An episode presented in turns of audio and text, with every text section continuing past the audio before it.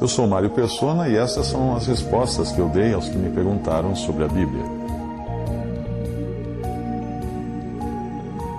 A pergunta era: podemos congregar de forma independente? Minha resposta a ele.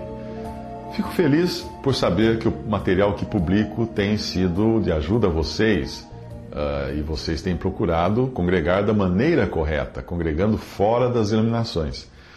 Mas eu acredito que não seja apenas a maneira o que importa, e sim o terreno de reunião, o fundamento do um só corpo que vocês devem considerar. A doutrina da igreja não prevê independência no corpo, mas unidade que implica comunhão e não divisão. Por isso eu gostaria de indicar algumas leituras para você. Existem hoje muitos grupos independentes ou divisões que surgiram entre irmãos congregados ao nome do Senhor, por isso é preciso estar atento para saber se estão congregados não apenas da maneira bíblica, mas sobre o terreno bíblico. Bruce Anstey, que é um cristão que vive no Canadá, ele escreve: Após aprender alguns destes princípios relativos à igreja e à sua ordem, conforme encontrada nas Escrituras, Alguém poderia perguntar: já que não devemos nos juntar a uma denominação por causa da ordem inventada pelos homens, será que deveríamos iniciar uma comunhão seguindo a verdadeira ordem bíblica? A nossa resposta é não, pois cremos que isto seria um ato de independência.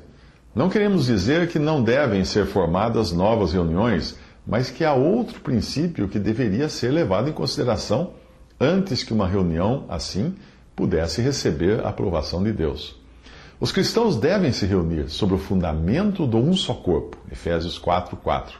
Para fazer isso, um grupo de cristãos precisa se reunir para adoração e ministério em comunhão com outras assembleias de crentes congregados da mesma forma, com os quais possam então expressar esta verdade na prática, ah, nas questões relacionadas à recepção, disciplina, cartas de recomendação, etc.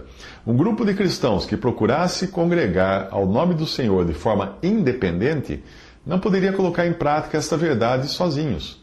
Formar uma comunhão de cristãos sem ter isto em mente é, na prática, congregar em um terreno de independência. Isso foi extraído do livro A Ordem de Deus, por Bruce Anstey.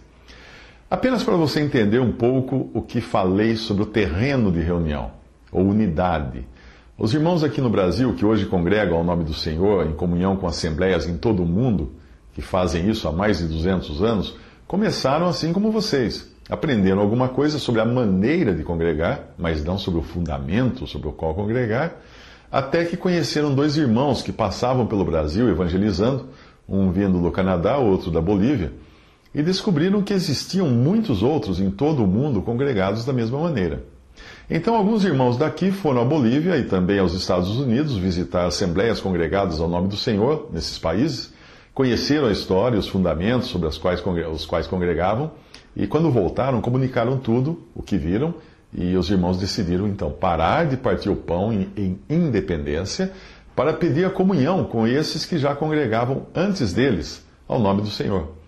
Algum tempo depois, alguns irmãos vieram de uma assembleia na Bolívia, que era a mais próxima que havia na época, e receberam esses irmãos a comunhão à mesa do Senhor. E foi assim que este testemunho começou no Brasil há quase 40 anos.